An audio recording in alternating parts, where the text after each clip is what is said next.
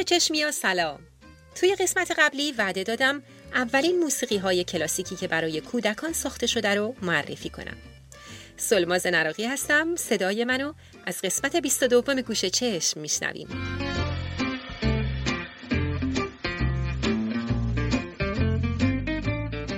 سال 1936 فقط سه سال بعد قرار جنگ جهانی دوم شروع بشه و دنیا داره سالهای ملتهبی رو تجربه می‌کنه. سیزده سال از ظهور پدیدهی به نام والت دیزنی کمپانی بزرگ انیمیشن سازی آمریکا گذشته و بی بی سی که یک سال زودتر از کمپانی دیزنی تأسیس شده اولین برنامه تلویزیونی خودشو درست در همین سال روی آنتن می‌بره. And now we're going to see and hear someone you know well, Miss Helen Mackay.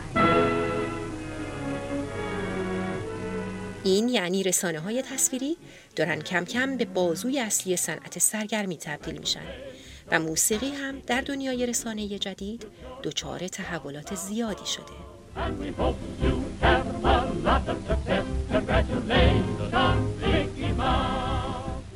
دستن در کارای موسیقی که نگران بودن این هنر به یه والپیپر یا کاغذ دیواری تبدیل بشه یعنی چیزی که در پس زمینه وجود داره در حالی که شنونده ها دارن کارای دیگه انجام میدن. حالا با ظهور تلویزیون فرصت جدیدی برای سرگرمی های موسیقایی پیدا کرده بودن. فرصتی برای دستیابی به مخاطبای جدید و ارائه یک تجربه بسری و شنیداری برای افرادی که هم تماشا می‌کنن هم گوش میدن.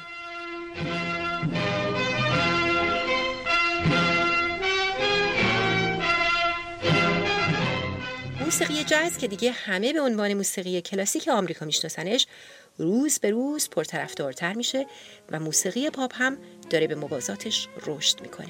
اگه بخوام تصویر بهتری از وضعیت موسیقی در سال 1936 بدم یه قلم فقط می‌تونم اشاره کنم به آلبوم جاز I Cried For You اثر بیلی هالیدی و تدی ویلسون که توی همین سال رکورد فروش 15 هزار نسخه ای رو در آمریکا می‌زنه.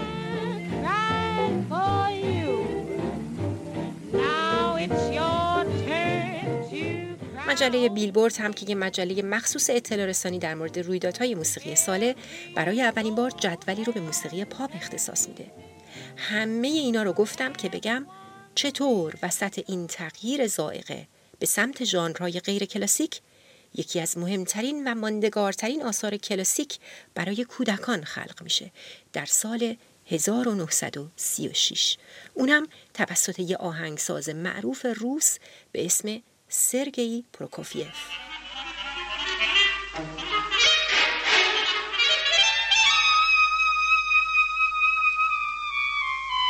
حتما بارها کتابای مصور کودکان رو ورق زدیم. داستانی که به کمک نقاشی تصویرسازی یا illustrate میشه.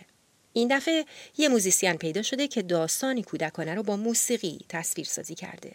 یعنی به جای تصویر از صدا برای توصیف شخصیت ها و موقعیت های قصه کمک گرفته. اما چطوری؟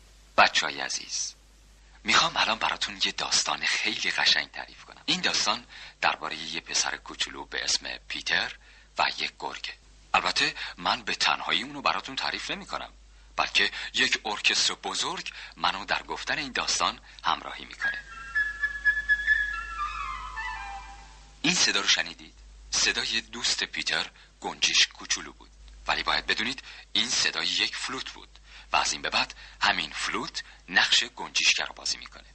خب باید بدونید تو این داستان یه مرغابی هم هست و نقش مرغابی رو اوبوا بازی می‌کنه.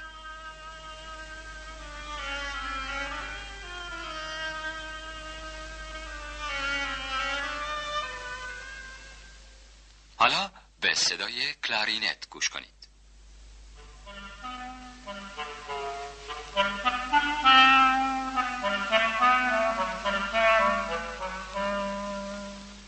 نظر شما صدای گربه نمی‌داد. خب اینم از گربه. پیتر یه پدر بزرگم داره که صداش مثل باسونه.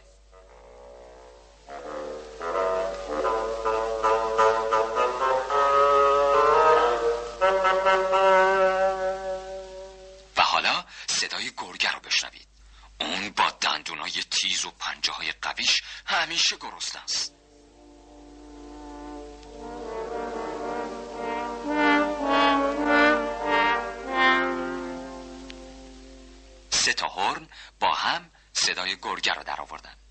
و حالا ویولونا نقش پیتر رو بازی می‌کنن.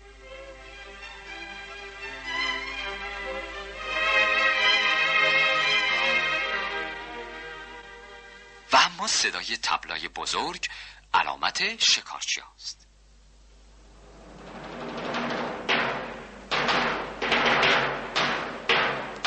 اونجا که شنیدین نسخه فارسی پیتر و گرگ با صدای فریدون دائمی که در سال 1350 توسط کانون پرورش فکری منتشر شده. پیتر و گرگ افسانه سمفونیک برای کودکانه با یه طرح داستانی خیلی ساده که آهنگساز خودش نوشته. پیتر با پدر بزرگش زندگی می‌کنه همراه یه اردک و یه گربه و یه گنجشک پیتر باید حواسش به گرگ درنده باشه و از خونه بیرون نره اما یه روز از روی شیطنت هشدار پدر بزرگ رو نادیده می‌گیره و این کارو می‌کنه. ناچار با گرگ روبرو میشه ولی شجاعانه باهاش میجنگه و اسیرش می‌کنه. توی این اثر هر شخصیت یه ساز اختصاصی و یه تم متمایز داره. چیزی که واگنری ها بهش لایت موتیف یا نقمه معرف میگن. یادتونه در توضیح اپرای واگنر توی قسمت هشتم لایت موتیف رو شرح دادم؟ این یه نمونه خوب از اجرای لایت موتیفه. گربه با چشمای باز همه چیز رو دیده بود.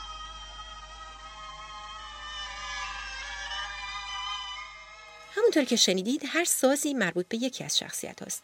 اما بریم ببینیم که آهنگساز روی چه حسابی این سازا رو انتخاب کرده. اول از همه فلوت که یه صدای ظریف و سوت مانند داره منطقی ترین انتخاب برای پرنده به نظر میاد. این که از ویولون برای پیتر استفاده کرده شاید به این برمیگرده که هم قابلیت بیانگری بالایی داره همین که درست مثل پیتر که نقش اول قصه است گروه ویولون هم همیشه نقش اول ارکستر رو ایفا می‌کنن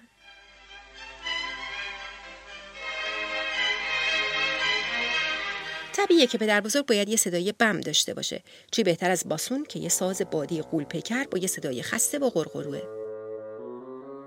خب اگه بخوایم نقش گربه رو به یه ساز بدیم اون ساز باید چه ویژگی داشته باشه؟ به نظر می‌رسه بیشتر به گلیساندو یعنی امکان لغزه یا سریدن بین نوتا نیاز داشته باشیم. چون اینجوری میشه ادای میو گربه رو باهاش در آورد. کلارینت گزینه خوبیه چون ضمنا لحنش هم به روحیه ادایی گربه ها می‌خوره. اوبوا هم صدای اردک رو در میاره چون یه حالت تو دماغی داره. پروکوفیف از صدای سه تا French horn برای شخصیت گرگ استفاده کرده که یکم حالت رعب‌انگیز داشته باشه. برای شکارچی هم از bass drums و تیمپانی استفاده کرده که یه جور تبل کوک شونده است. سازی که فقط کوبه ای نیست بلکه نوت هم میشه باهاش اجرا کرد. حالت کوبه‌ایش آدمو یاد مارش های نظامی میاندازه و حسابی مناسب شخصیت شکارچی هست. در همین موقع صدای شکارچی ها از دور به گوش رسید.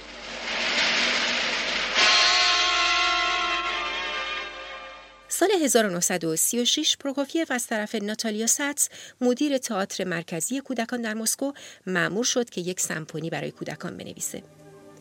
آشنایی پروکوفیف و ساتس از اونجایی شروع شد که اون پسراشو چندین بار برای تماشای تئاتر به این مرکز برده بود. هدف ساتس این بود که بچه ها رو با سازهای ارکستر آشنا بکنه.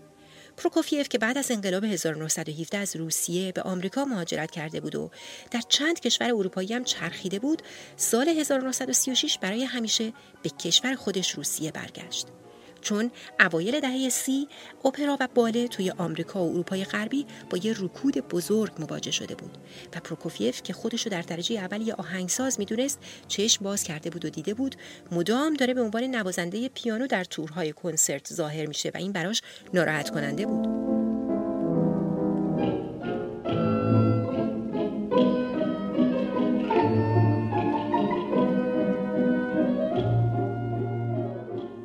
بخشی از این رکود برمیگشت به ظهور رسانه های تصویری و همینطور موسیقی های پاپ و مردم پسند که جای سرگرمی های کلاسیکی مثل اپرا رو گرفته بود. پروکوفیف برگشت به روسیه و پیتر و گرگ رو اونجا نوشت و در یک کنسرت کودکان که توسط فیلارمونیک مسکو برگزار می‌شد برای اولین بار اجراش کرد. دوم می 1936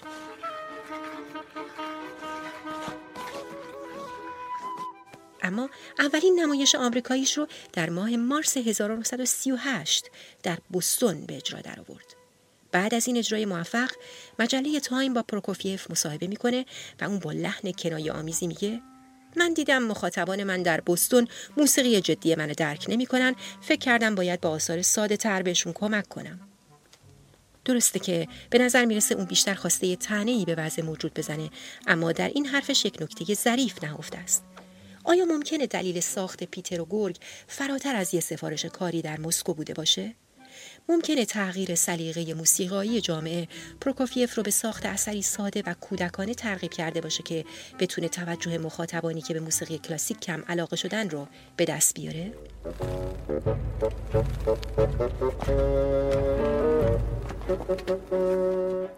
درسته که پیتر و گرگ برای کودکان ساخته شده اما در حقیقت یک شاهکار موسیقایی غنی و بیکم و کاسته که تنها چیزی که بهش جذابیت متفاوتی میده ترکیب دو بچه آموزش و سرگرمی با همه. چیزی که می‌تونه برای مخاطب بزرگسال ناآشنا با موسیقی کلاسیک هم مفید باشه.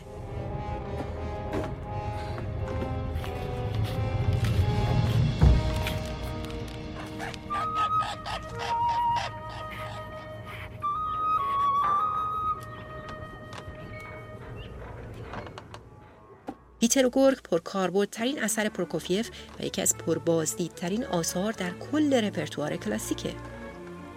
داستان ساده این سمفونی کودکانه از لحاظ محتوا علاوه بر اینکه روی فضایلی مثل هوشیاری، شجاعت و تدبیر تاکید می‌کنه، مزامین مورد علاقه شوروی کمونیستی اون روز رو هم به تصویر می‌کشه. پدر بزرگ نماد نسل قدیمی غیر بلشویکه که در مقابل تغییر لجاجت می‌کنه و پیتر نماینده پیشاهنگ جوان و یک انسان پیروز که طبیعت رو رام خودش می‌کنه.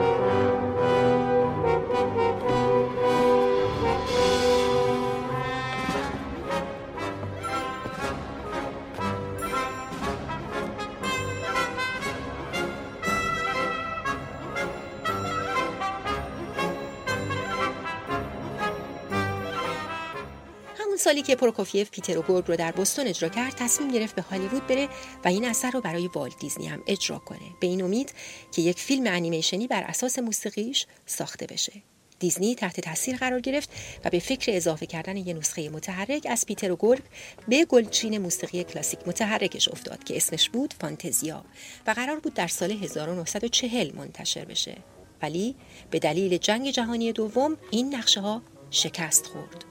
تا اینکه بالاخره سال 1946 یعنی ده سال بعد از ساخت این اثر دیزنی اقتباس خودش از پیتر و گرگ رو منتشر کرد.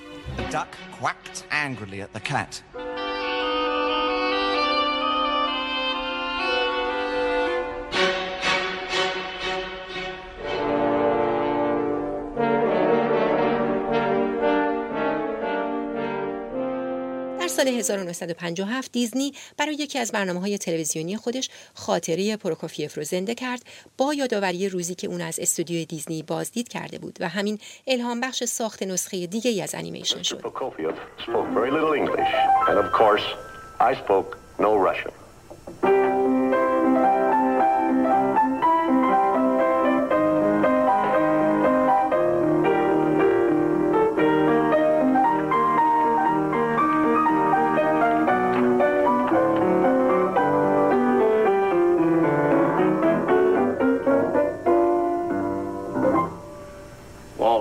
Each character has a musical theme.